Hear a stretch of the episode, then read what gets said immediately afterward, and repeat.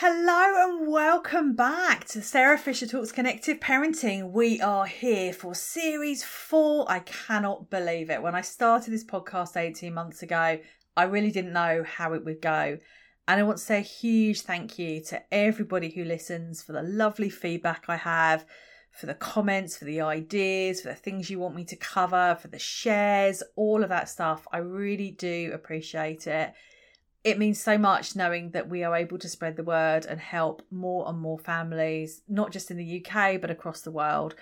And yeah, I really appreciate your help in sharing the word and supporting as many people as we can do.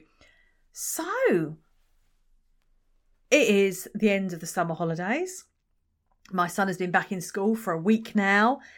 And I'll be honest, I was quite glad he went back we'd had a very long summer holiday, which was lovely. We had some really lovely times, um, going to some beautiful places in the UK on holiday. And you know, I kept hearing the word staycation over the summer.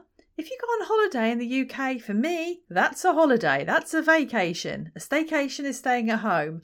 Uh, so, one of those random things that was slightly frustrating me over the summer, but we had a lovely time in Wales and we had a gorgeous time down in Devon as well. And Jay, what was really interesting is when we were in Wales, we went um, uh, trampolining in a cave. And I'll be honest, I hadn't quite registered what it was going to be like. And in the run up to it, it was probably my son who was more nervous than me. Not that he'll admit it, but he probably was. When we got in there and I realised and I took my first step on the trampoline, I I froze. I really, really froze. And at that point, my son totally came into his own. He was amazing at supporting me and encouraging me and telling me it was going to be okay and, you know, all of that stuff. And okay, yes, he got a bit frustrated after a while that I was still absolutely petrified. But it really showed me how all of the kind of the work we've done together over the last, you know, seven years since he moved in has really has really paid off. And it was just so lovely to see this young man being able to support me when I was terrified in a really calm way, in a very, what came across as a very natural way. And it kind of made me just think, oh, it's all been worth it. And I don't mean that I don't see that other times. Absolutely, I do. I do see it other times. But just those moments really help you reflect on where you were and where you are and it kind of renewed my determination to share this approach with as many families as we can do and to help as many families to be able to get to that point. And obviously, in itself, it doesn't mean you're not going to need other support, but we can really help empower families and bring around change because it was, yeah, it was amazing. So that was our summer. We had some, yeah, amazing highs. We had a few lows, obviously, but we had some amazing highs, and it was absolutely wonderful.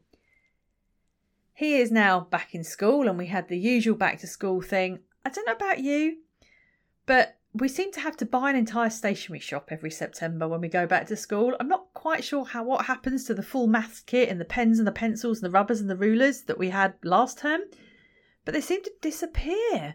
Please tell me I'm not the only parent who finds this slightly strange. Um, and yeah, has to buy a kind of entire stationery shop every September. I get it. It's a new school year. You want everything brand new. But oh, it's a bit stressful, isn't it, as a parent? Um, and then there's the getting the new shoes on, uh, or just getting back into shoes. You know, once you've spent the summer in flip flops and trainers, getting back into proper leather shoes is never easy. I still find it a bit tricky as a as an adult, let alone as a child. But we've spent the last week getting back into our school routines, and in this house that means getting up at 6:15 in the morning, which is a bit of a shock to the system because I wasn't getting up that early over the summer. And I'll be honest, I'm not really a morning person. and I find it quite hard getting up at that time. But what I have learned is how important it is for me to make sure that I'm not trying to get myself ready at the same time as my son if I'm trying to get dressed, get out of the house, you know, whatever, and doing all those bits at the same time, I'm not always able to be as calm and relaxed and as present as I need to be and as he sometimes wants me to be. And so I do try very hard to either get myself up and ready before he needs to start doing stuff, which is very early, um, or wait until I'm back from the school run, um, which is kind of, you know, I'm fortunate I'm in a position that I can do that. But it really does help in keeping that kind of calm, um, keeping me calm in the morning makes a big difference um, to kind of how things work in our house and being as organized as I can be. I find that really does help as well. And then the other end of the day, just getting back into um, you know, going to bed relatively early, not staying up watching movies or TV programs, that kind of stuff, getting off screens early enough and just reading. And obviously, with a teen, that's not always very easy. They don't always want to go to bed early, they want to stay up, they want to do their things. But at least if I can get myself doing that so that I don't end up too tired, it makes a really big difference. And hopefully, then I'm modeling it to my son who thankfully, actually, on a school night is pretty good about going to bed at a reasonable time. Uh, but it does make a big difference. And at the start of the term, I always like to make a bit of time for me because summer holidays, you don't get much time by yourself, do you? So, one of my big things at the beginning of a, certainly of the summer term, well, sorry, summer term, end of the summer holidays, at beginning of this term, autumn term, is to take a day for me and really just kind of chill out, top my tank up, and go, okay, we're done. Let's get ready for the run up to Christmas, uh, which we're doing now. And it is a busy few months coming up. We have got loads and loads happening. There's lots of wonderful training happening that we're doing with organisations, we're training professionals, we've got support sessions with parents, and all of that stuff coming up, which I am really, really excited about. Um, so I thought I'd share a little bit of that with you now. I hope you don't mind. But for those of you who are parents and thinking you would like some support, we've got the Connective Parenting Hub. And this month, we are really focusing on kind of sensory needs in there. So there's lots of resources uh, and support going in. We've got a question and answer session with the brilliant Alison Neal from Midlands OT to help you with sensory kind of issues or worries you might be having with your child. We've of course got the weekly drop-ins with me uh, and the Q&A sessions and our monthly session with our resident child and teen therapist Nikki Edwards and lots and lots of resources in there for you. So if you are a parent and you think or carer as well and you think oh summer holidays I'm in, you know, we're in trouble, we really need some help. That's the place to come to be honest. You can get immediate access to all of the resources that you need. And you can just stay for a month if you want to, or you can stay for as many months as you want. There's no ongoing commitment to that at all. And I have had a number of parents reach out over the last kind of few weeks and say, Oh, help, it's been really tough. And come into the hub and finding it really, really helpful. So if you want to be part of that support network, if you want, you know, my help on a weekly basis or daily basis, even in the group, and access to other professionals as well, that is the place to be. Um, and you can find all the details on our website, which is sarahpfisher.com. Uh, the next thing I want to tell you about is um, the level three qualification that we're running for professionals. This starts in October, and I believe it's the only level three qualification in NVR, certainly in the UK, that is an unregulated formal qualification.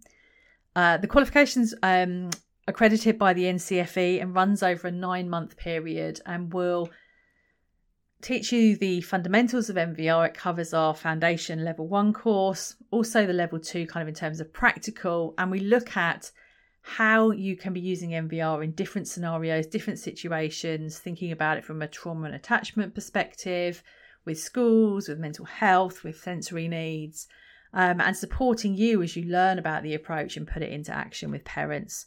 So, say that's starting in October, so you will find all the details again on the website.